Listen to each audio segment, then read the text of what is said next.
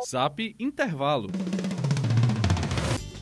Comadre, eu tava ouvindo a rádio e vi uma notícia interessante. Só não sei se é verdade. Era sobre o que, compadre? Comadre, não tem aqueles lixo colorido? Ah, Pois então, a comadre sabia que jogando uma lata de refrigerante em um lixo onde tá lá escrito plástico causa um prejuízo danado? e é? Se é, comadre, parece que isso causa um dano de 8 bilhão de real estudinho só aqui no Brasil, por ano. Vixe Maria, pois vamos prestar mais atenção agora.